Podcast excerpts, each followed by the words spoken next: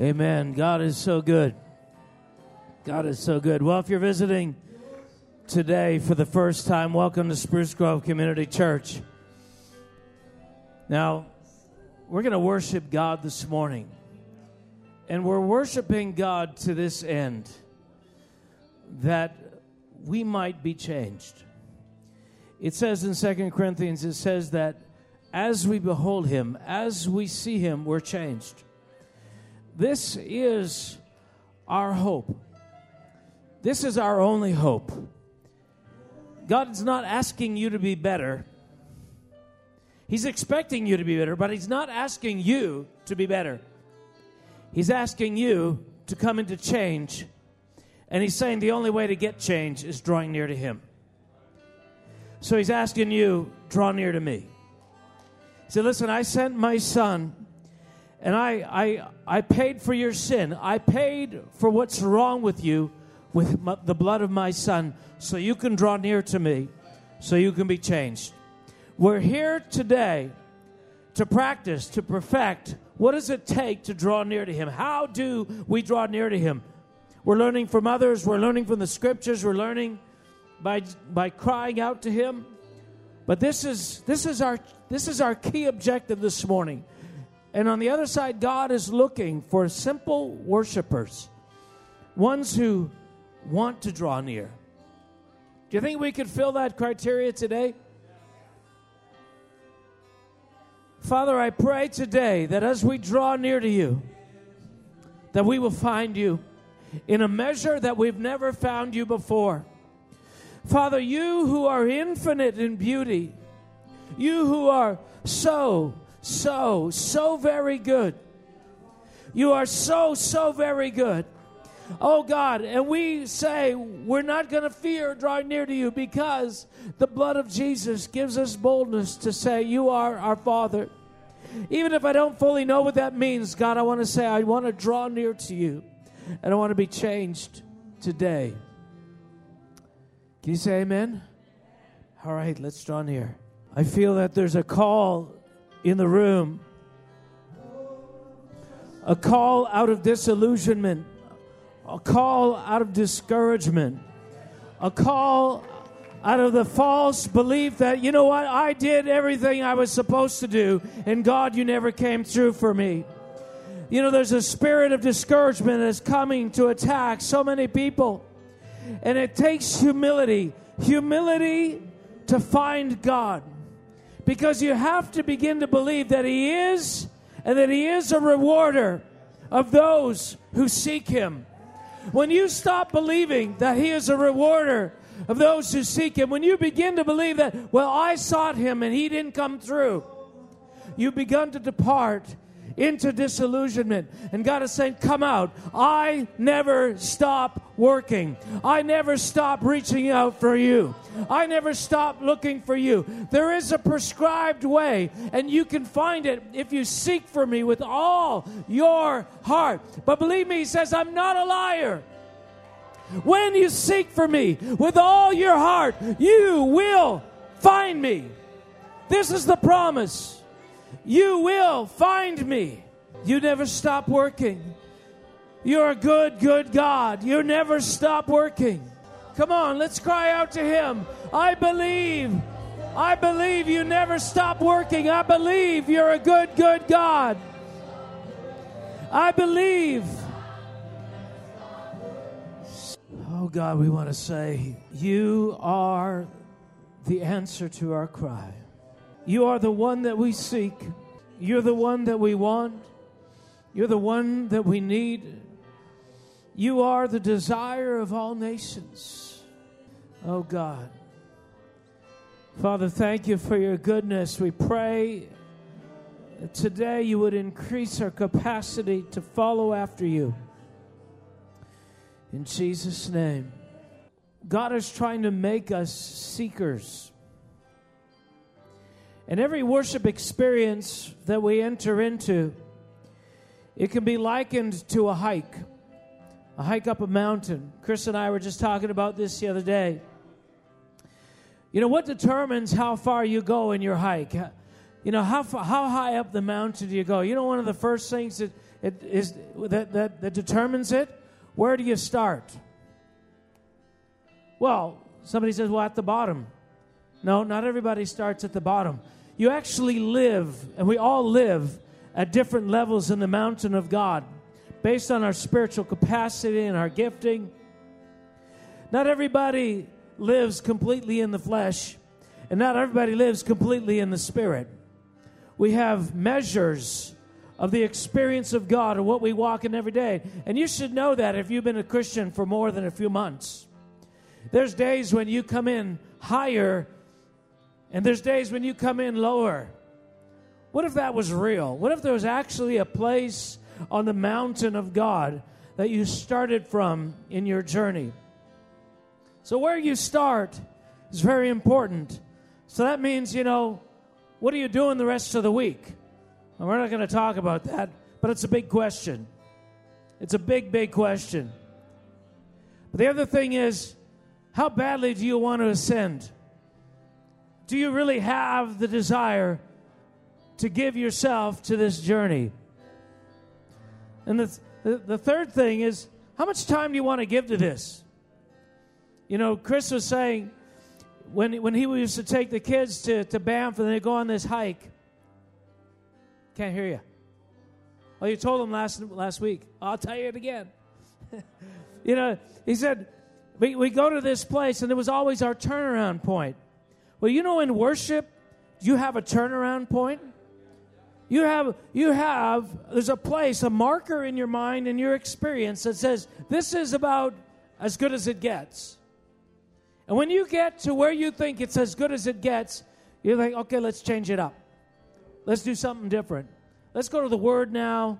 Let's uh, let's uh, do the announcements, the offering, whatever. Let's get out of here. Got some dinner later. What if there was no limit except that which you set?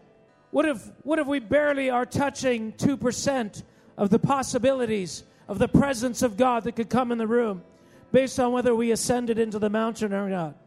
That is the reality. We are the ones that leave the bread of life on the table, not Him. He is waiting for those who seek. So, Father, I pray that you would make us a church that is hungry for more.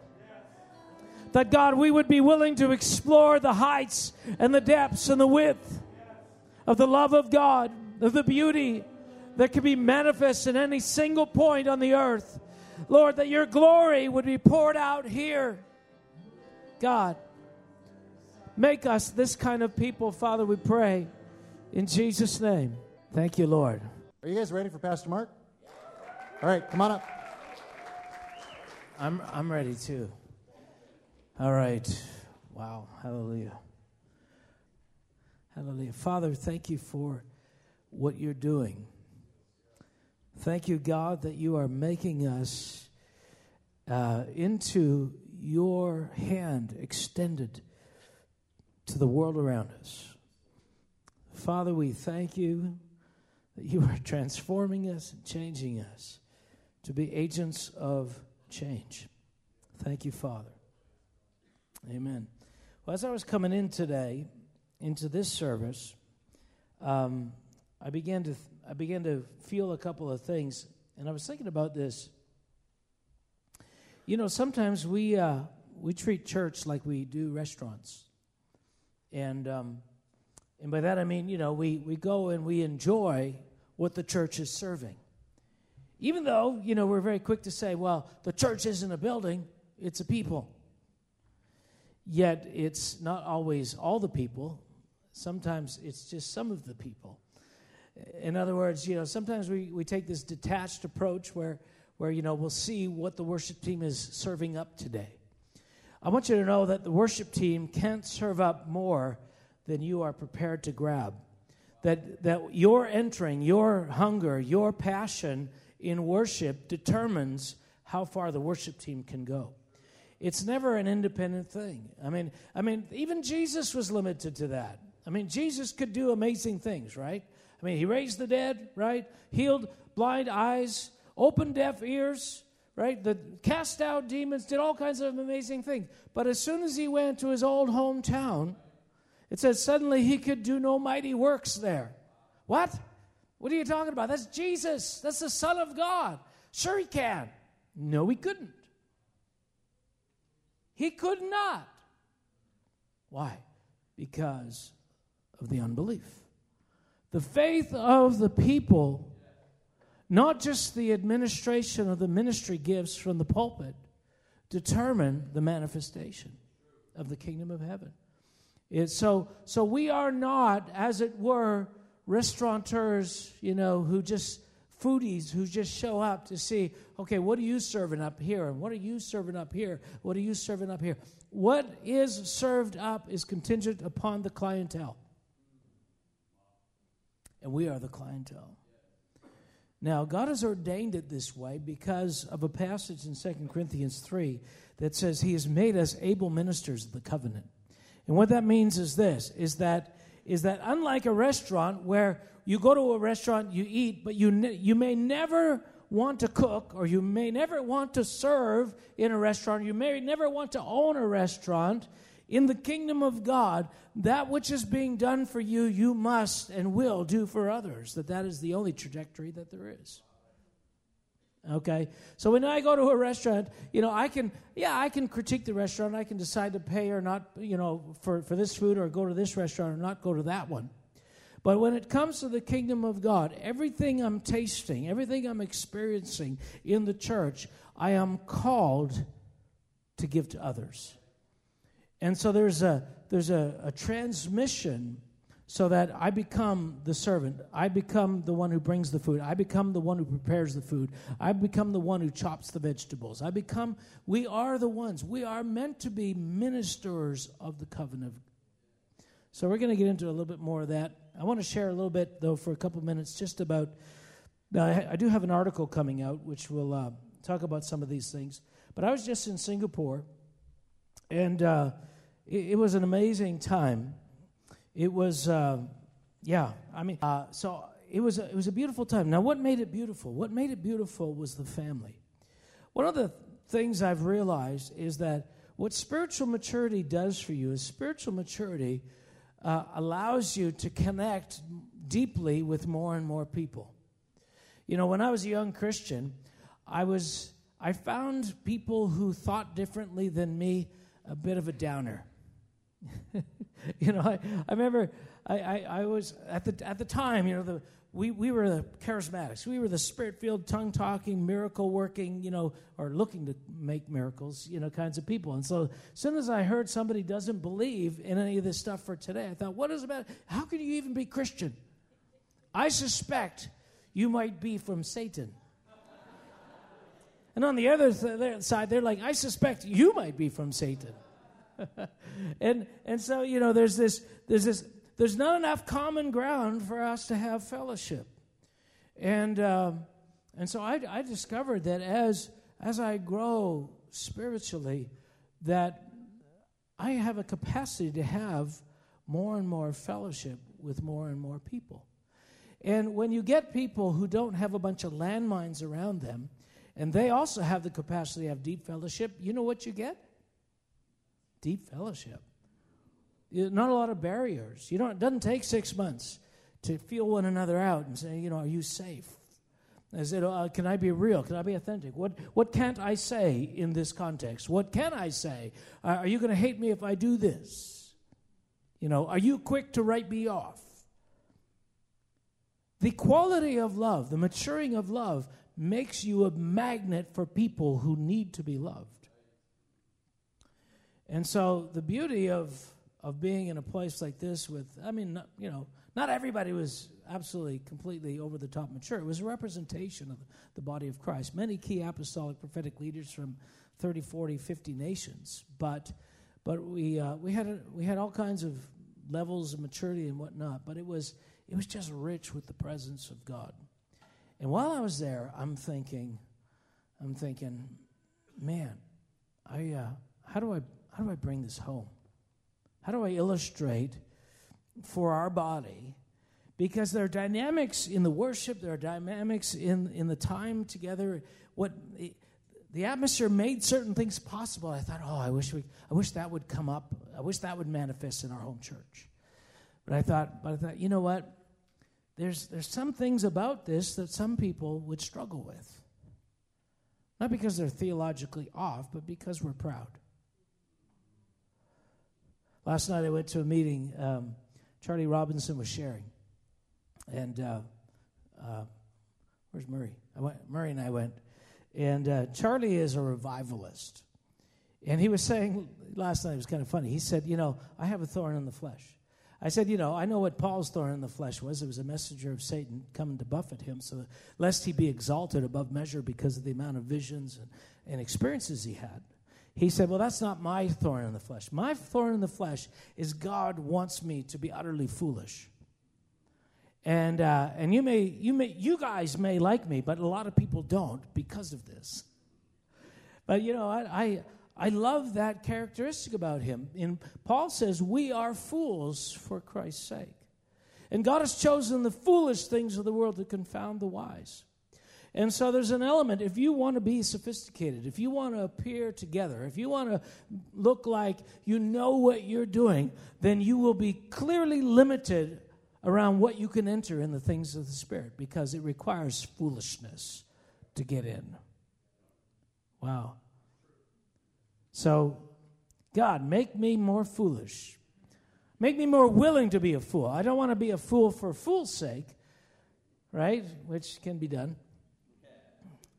But, uh, but anyway, I found myself really thinking, oh God, how do I, how do I grab a hold of this moment? How do I grab, how do I, how do I get, you know, without people being here and they can't be here, and I don't want to say you should have been there because you couldn't be there. But on the other hand, how do I, how do I, how do I pull us into this thing? And I was, I was thinking, well, you know, maybe I could make a little video or well, I thought I can't make videos. Maybe I could take a photo. Well, photos are okay, but you know, maybe I could record some of the worship. But I thought, you know, I've done that before and it doesn't have the same effect. I show things to Wendy all the time. She's like, "Yeah, I think you had to be there." it's true. You had to be there. But there there are there are things that I want us to go into. And so I was thinking, how do I capture this moment? How do I package this moment and bring it back and present it in such a way that all of us will want to run headlong into what God is doing with, without any caveats, without any restrictions, without any resistance, and just say, God, we want everything that you have. And, and the Lord stopped me and he said, He said, Mark, you are the answer. You are the answer. And I thought, uh, and I knew right away what he was saying. And I'm going to try and break this down for us. But it was really interesting because one of the scriptures I'm going to read to you is from uh, 2 Corinthians 3. It says this it says, Paul's writing. He's talking about the Corinthian church. He said, You are our epistle written in our hearts known and read by men. Clearly, you are an epistle of Christ, ministered by us, written not with ink, but by the Spirit of the living God, not on tablets of stone, but on tablets of flesh, that is, of the heart. Now, this, this scripture reflects a promise in Jeremiah that God said, I'm going to write, I'm going to give you a new heart, and I'm going to write my law upon your hearts. Well, when the Lord stopped me that way, I suddenly remembered this word that Wendy had said last year or the year before. And I can't remember what we were doing, and, and if she's here, I'm probably going to say this wrong, but you know, she remembers the details. I only remember the moment. But basically, she said, you know, we were talking about my travel schedule, and she said, she said, you know, I actually, I actually like it when Mark goes to gatherings, and she said because, and I can't remember whether it was just me, but she says, she said, you always come back a better man. And I, I, I thought, this is what the Lord is saying. He's saying, listen, you, you would want to make the container a program. You would want to make it, you would want to enshrine glorious things in an article or in a video or in a song. And all of those things can carry the glory of God in a measure. But he's saying this. He said, he said, what I have designed to carry my glory is mankind. That you are my vessel. That my glory in earthen vessels is what I'm using to. This is my preferred packaging. You are my hard drive that I'm encrypting with a knowledge of God that makes you distinct from every other people on the face of the earth. You are the evidence that God is alive. Now we know that, right? We, we, we know that. You know, Paul says, you know, who, who, how will they hear without a preacher? How, how will they hear if, uh, unless somebody is sent? Jesus talked about, you know, those who go and visit the poor or feed the poor and those who, who go to prisons and, and take care of people. He said, he said listen, if, if you don't do it, nobody's going to do it. You are the means through which God is, and not you, the anonymous church. Right? We always love that. Yeah, well, the church. you are the church. If you know to do something better than somebody else, then do it. Yeah, well, I don't have, never mind. Do it. Do it. Love. Give. Share. Extend your life. If you're concerned about a certain class of people, then reach out to them. You are meant to be a minister of the covenant. Well, anyway, so I want to read a, a passage. Turn to 2 Samuel 6 because this, this truth is, is illustrated here really powerfully. And, uh, and the, the, uh, the context is that David wants to bring the ark uh, up to Israel, up to Jerusalem. And it says, uh, I won't read, well, I'll read most of them. Verse 2 says, And David rose and went up with all the people who were with him from Baal Judah to bring up from there the ark of God, whose name is called by the name the Lord of hosts, who dwells between the cherubim. So they set the ark of God on a new cart and brought it out of the house of Abinadab, which was on the hill. And Uzzah and Ahio, the sons of Abinadab, drove the new cart, and they brought it out of the house of Abinadab, which is on the hill, accompanying the ark of God. And Ahio went before the ark.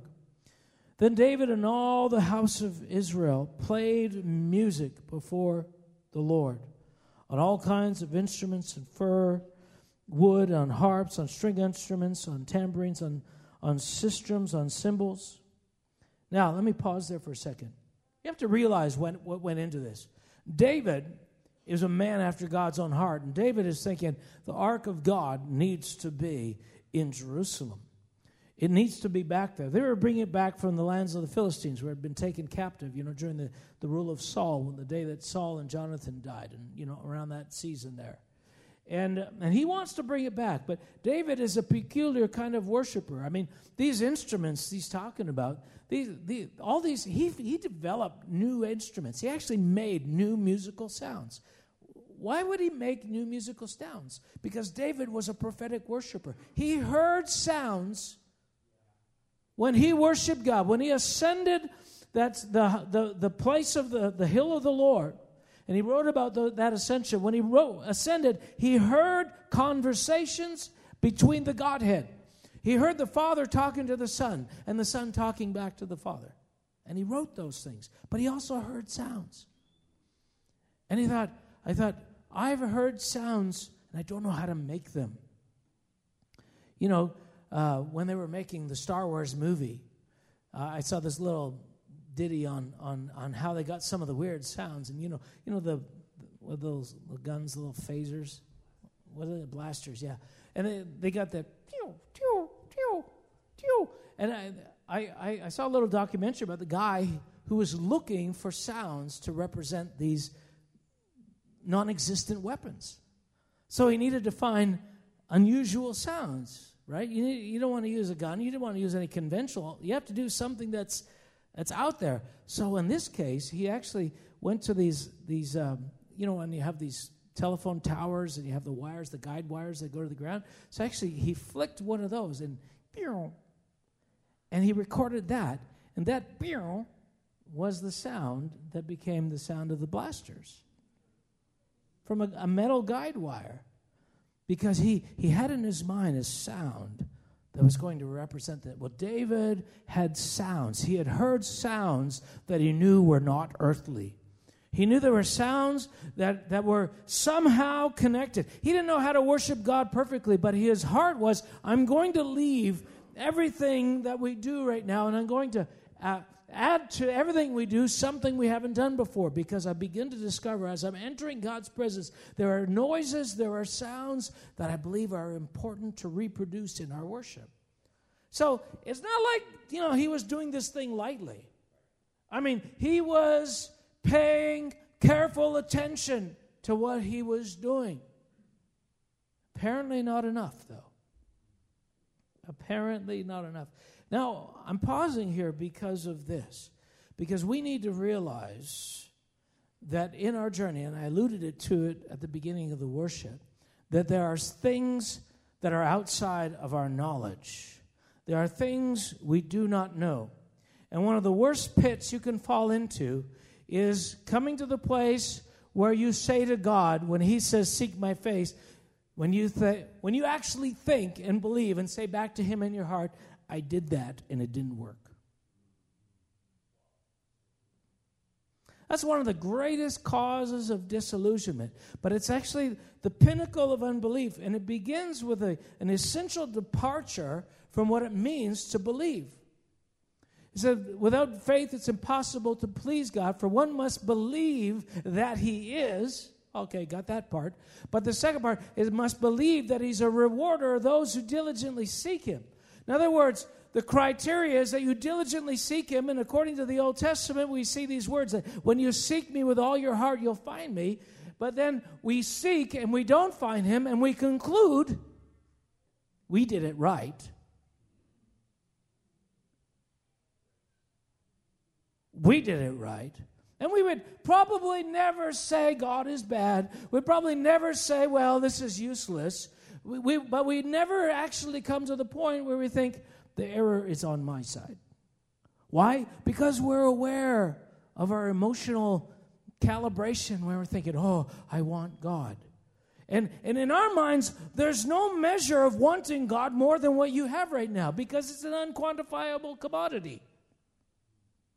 I say to you, want God more. You say, well, I've wanted God as much as I want God. Well, do it more. I don't know how. And that's that's the problem. That's the tension is we don't know how. We've reached our max and God is saying there's more and it can be had, but there's a process beyond reaching the limits of what you already know. Are you willing to discover that or are you going to default back to yeah, it doesn't work? When my kids, you know, I said, you know, when they were younger, I said, okay, go clean your room. And I, you know, two minutes later, they're back playing Legos. Did you clean your room? Yeah. Did you clean it right? Yeah. Do I believe them? Absolutely not. Because I'm a much better cleaner than, than that, and it would take me much longer to actually do an appropriate job of it. So, and it's not, they're not always lying. They might be lying, or they might just be, you know, the focus of the Lego has inhibited their ability to really see the room. And so, of course, the journey with your children is you go and then you show them what is missing. And so here's the question Do we have the desire strong enough to know or want to know what is missing? And this is, this is a profound thing. Because there's, there's a people that keep coming to God's refining table, and there's a people that stop coming. And the people that stop coming to God's refine, refining table stop getting refined. So I, I shared this quote yesterday a few times. It kind of stuck with me. It was, it was um, a quote from the Oilers head coach. And they were talking about the, the line of Draisaitl and, and McDavid. If you're not a hockey fan, I'm sorry. If you're a Boston fan, I'm really sorry. But uh, somebody said the coach, you know, they were saying, uh, talk about tweaking that, that, that great combination. And the coach, coach normally would say, well, you know, if it ain't broke, don't, uh, if it ain't broke, don't fix it. But he said this, and I love this quote. He said, if it ain't broke, you're not looking hard enough. In other words, there's always another level. There's always something that can be tweaked. And, I, and I'm thinking, goodness, if only the church, if only we in our journey with God would take that attitude. But what I, what I realize is that sometimes underneath this journey that we have, as we are, we are like David, doing our utmost, you know, being careful as much as we know to be careful, we topped out, we've come to the, this is all I presently know. Therefore, I am convinced I've done everything possible. But there, there is this bridge of humility that says, maybe I didn't do it fully. And what keeps us from taking that bridge is fear and insecurity. Fear and insecurity. Because, you know, we like to hide behind the, the anonymity of subjectivity, I call it. I just made that up. and and what I mean by that is that is that because faith is a subjective thing, because you know, pouring yourself fully, following after God with all your heart, there's no out, you know, there's no device I can say, there's no electronic thing I can come, you know, like an electrician. Well, oh, you got this many volts. There's no, you know, heart meter I can say, oh, oh yeah, yeah, no, no, no, no, you're only at twenty percent. Like, so I can't objectively show that to you. So, because we have fear, because we want to communicate, no, I'm doing everything effectively. I'm seeking God with all my heart. It's just not coming through, and I don't know why. And I guess I just have to wait longer or be satisfied with what I have. It's because you can hide behind the subjectivity of spirituality. We do that all the time. Well, the Lord told me to do this. Yeah, well, I guess there's no argument for that, you know. You know, if the Lord told you and He told you to do that and it keeps turning out badly, yeah, I got no comeback for that. I guess you're stuck then. But when you begin to realize that maybe maybe it wasn't totally the Lord. Maybe it was a preference. Maybe I maybe I don't hear God perfectly. Maybe somebody else could help me. Maybe there's a possibility that I don't see everything. Wow. Do you know that the Pharisees were the people who were convinced in the day of Jesus that they saw clearly? And so Jesus' message to them was because you say you see, your sin or your defect will remain. See, th- this is the scenario. David here is doing this thing, he's doing it with the utmost sincerity, right? He's pouring his emotion into it. This is a wonderful thing he's doing, and he's thinking, God is going to be so pleased. Man, nobody ever did stuff like I'm doing. And, and how is, how is, like, this is the mindset David could have had. And I did all of that, and how was I rewarded? Uzzah's dead. Everybody ever feel like that? I did it right, but now nothing's working. Verse 6. When they came to Nachon's threshing floor, Uzzah put out his hand to the ark of God and took hold of it, for the oxen stumbled. Then the anger of the Lord was aroused against Uzzah God struck him there for his error, and he died there by the ark of the Lord. And David became angry. David became angry. Frustrated. Like,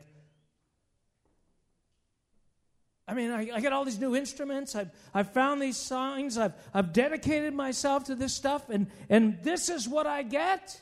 And I can hear God saying, Listen, I appreciate your efforts, David.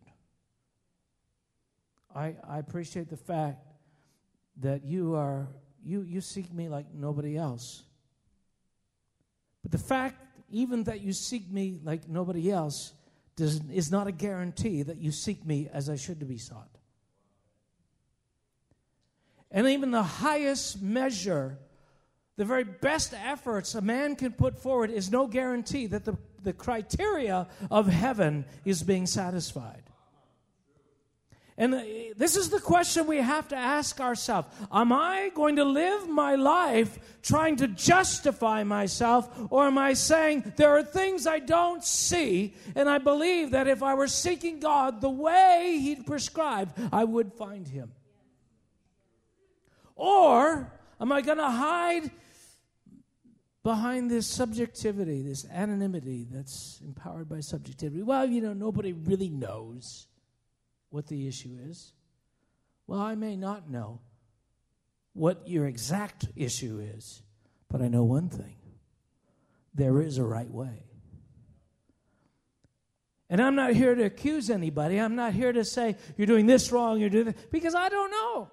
I, I, I, have no clue exactly what it's going to take. And some of our journeys, you know, there, there's, there's pride, there's unbelief, there's, there's stuff deep in our hearts, and sometimes it just takes takes time before you are de- more desperate to get through this than you are fearful of facing it. But this is what we go between. I'm, I'm not desperate enough to look bad because that compromises my sense of myself, my image.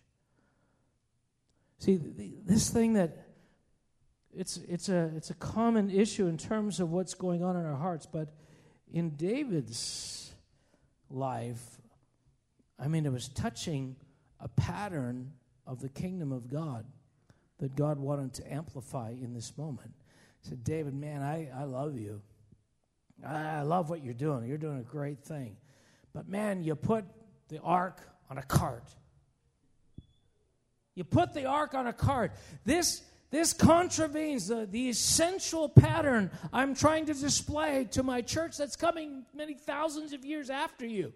And the, the image you need to be, like the, the glory has to be carried on the, on the shoulders of the priests. The glory. This is not just, you know, oh, what's the difference? An ark, you know, as long as it gets there. No. Like, who are we to belittle certain parts of the criteria that are not important to us? I mean, can you see the, you start thinking about it, it's like, man, that's tremendous hubris. That, yeah, yeah, but I really, I really did it with great sincerity. I, I, I really felt this, you know, I, I, you know, Cain and Abel, right? Cain says, but I, I poured my life into those fruit. And I brought it to you, and you, you cast it off. You turned it away. I mean, Abel, he didn't put near, I had to weed, I had to water, like he shows up every couple of days to make sure his sheep are still alive. I had to put a lot more work in him. And God said, Listen, I require this pattern. And part of what I'm looking for is a humility in people who care more about my criteria than theirs. And so we're in this journey. And let me and this is the this is the this is the promise of it. There is treasure at the end of the rainbow. There is a way. There is a breakthrough. The promise is sure. This song that we kept singing over and over, and I, I love it. It's saying, listen, God is good. God is good. You don't ever have to doubt that. You just doubt yourself. Doubt yourself. Oh, yeah, but I, I tithed in everything. I mean, I, I've heard it all, man. I've heard it all. All all the reasons why people aren't going to church anymore, all the reasons why people aren't serving the Lord. And you know what? I wish I could bridge that gap for everyone. But at some point, what you're coming face to face with is idolatry of self versus worship.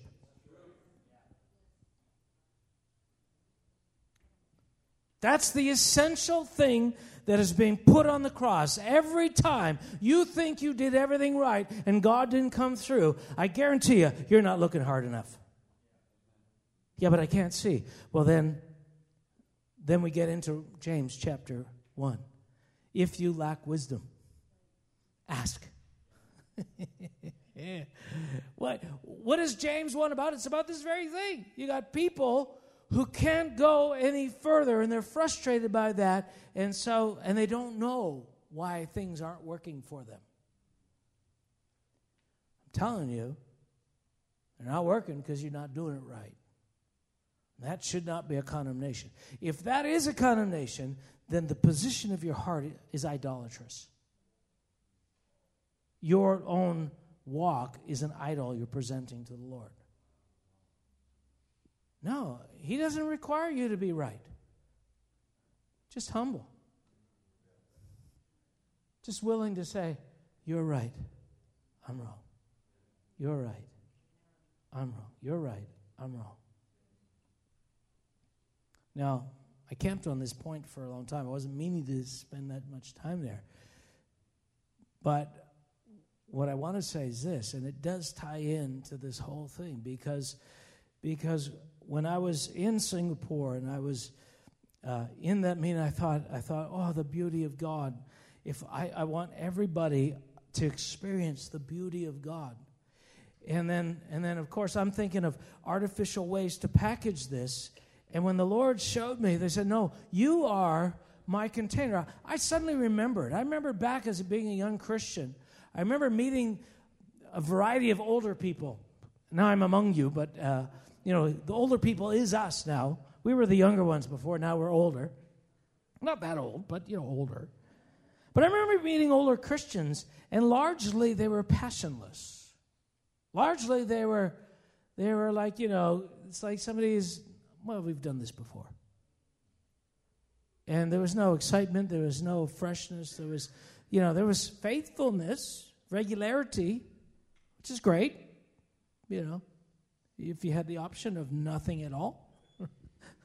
right? But then I started meeting these people from time to time who had something unusual about them. And they all started talking about the same thing. They, st- they started talking, these are people across the plains of Canada, so they always talked about North Battleford.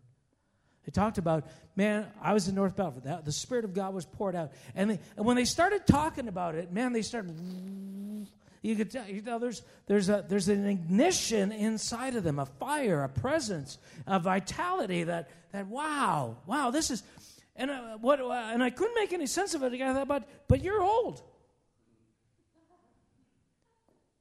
You know, this thing, these are not, everybody else I've met is different than you. You are different than them. I remember meeting this jeweler in, uh, in our church in Surrey, and he, uh, he actually uh, fixed my room ring for me for free, and he's I don't know he liked me. I remember talking about him, and every time his eyes would start to park, sparkle when he talked about worshiping God, start talking about the presence and the glory, and he would just get all excited. And it's like it's like it, it became a now moment, as though that thing that had transpired even 30, 40, like the pinnacles of his experiences were 30, 40 years old. But as soon as he began to talk about it, it was like now. It hadn't faded, not an iota. As soon as he began to refer to it, this started come up into his face and his eyes. And, he, and he, they functioned that way all the time. And the, these guys, I mean, it's not discipline. It's not discipline. Every prayer meeting, they, they got into a prayer meeting and they, because they went to, what happened to them 30 years ago opened up a moment that they could revisit any day of their life. And, they, and when they did, it emanated from them. And the Lord was saying to me this He said, said Mark, you are my container.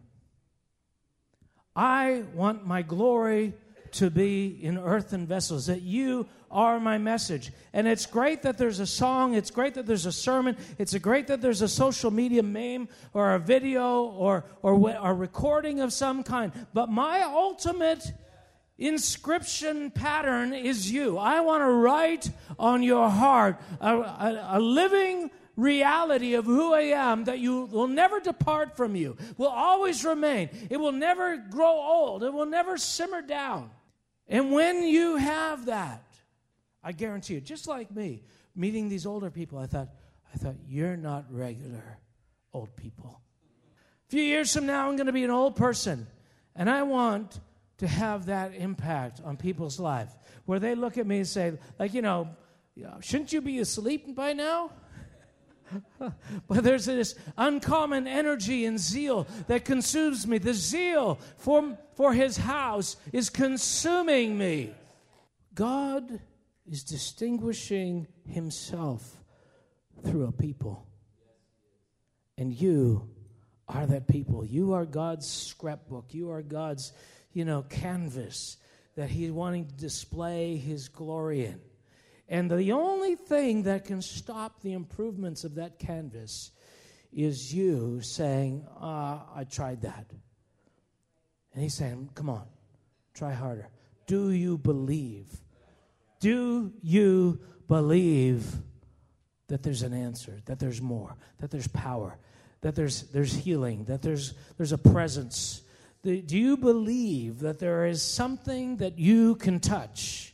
And if you believe, you will never stop, never stop, never stop seeking. See, our God is a God, and we say it in the song, He never stops working, never stops, never stops working. And He's saying, I just need a people who never stop, never stop seeking. These two will be made for each other. The name of our event in Singapore was called The Arrow.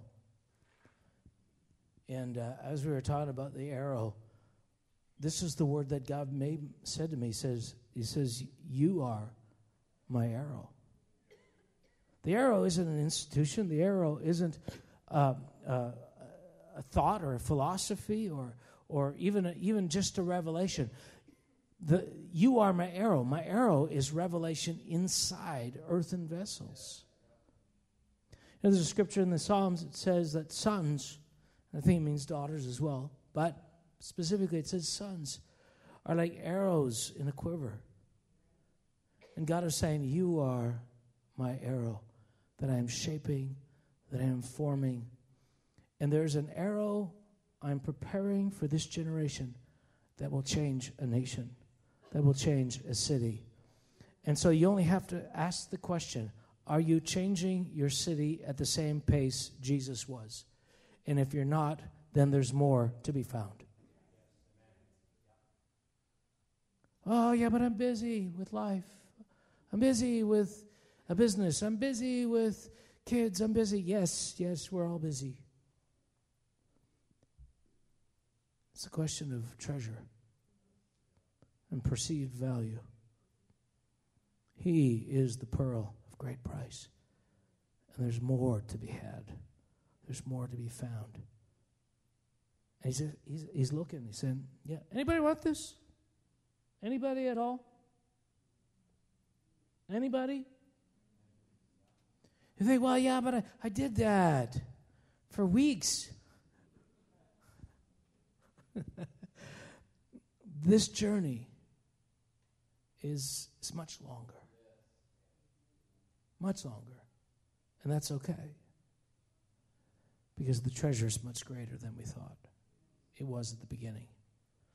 So, Father, I pray today that you would open our eyes to the treasure that awaits for those that believe.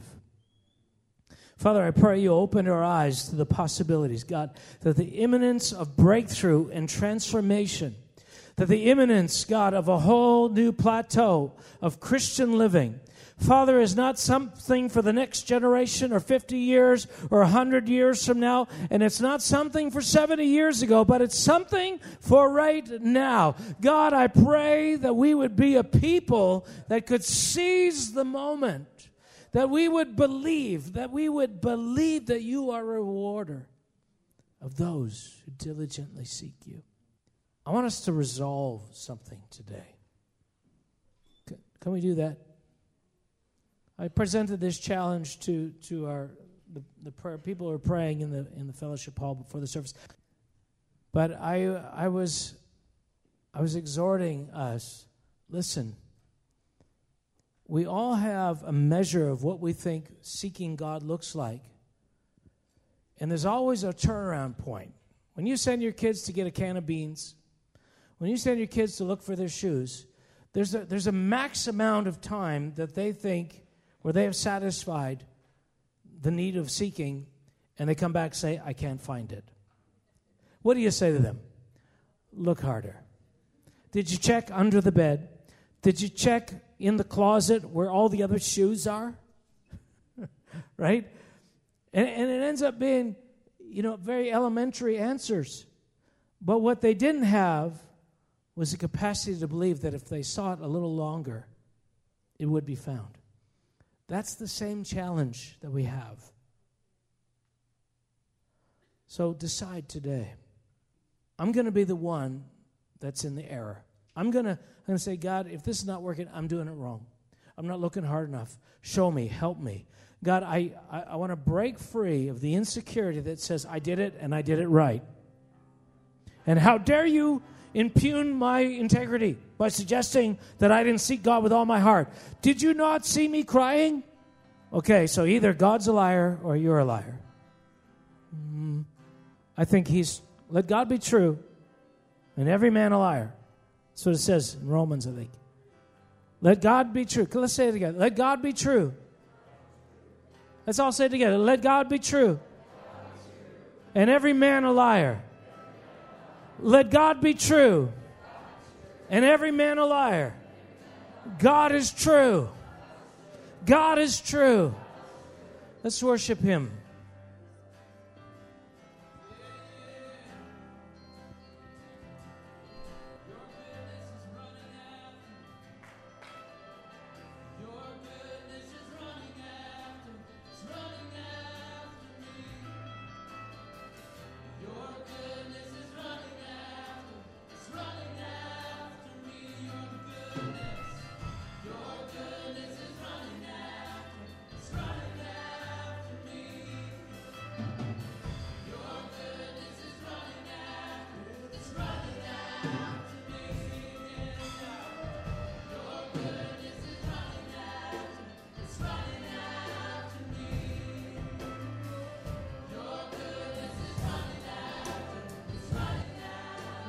I, I, just gotta, I'm, can you hear me? I just gotta say this. In Singapore, after that moment I just explained to you, we sang a song. You know what song we sang? This one. I didn't tell him to sing this song. I didn't even know he knew this song. But this is the song we sang in Singapore right after this revelation. God spoke to me about this. Can you say, that God is real, that there's a trajectory we're on, that there's something beyond our understanding. I mean, it's a simple thing, but it's just a little witness that we're not just floating in the dark here. We're on to something. I want to close with this. Ah, it's an assurance. The Bible describes God as the just judge, the just judge. You know, if you're working for a company and you're doing the best job, but somebody else gets the promotion, you can think, yeah, human error. Even if you're right, that's a possibility. Likelihood is you're not right, but even if you are right, human error. When it comes to receiving or not receiving from the just judge of all. His judgment is perfect. He doesn't miss a beat. He knows everything that's in your heart. He knows the criteria he needs. He knows what he's after in your life. He knows what it's going to take to break you. He knows what it's, what's too much. He knows what's too little. You are being treated exactly the way you need to be treated to get you where he wants you to be. That you can take to the bank that you can trust. He is the just judge of all. So I'm going to close by saying this Father, we throw ourselves on your mercy. We throw ourselves on your goodness. And we say, God, we will not We will not pull back from our marriage. We will not pull back from our jobs. We will not pull back from relationships. We will not pull back from our church. We will not pull back from any circumstance because you know how to deal with us. And we trust that the enemy is not manipulating our lives, but you are. You know, you know, you know, and you are good. This is the bottom line. Can you say that? This is the bottom line. From this time forward, this truth is going to be the orientation of my life. I believe you're good. So sing it one more time, and then you're dismissed. The, the altars will be open. If you want prayer, come forward. The ministry team will be here.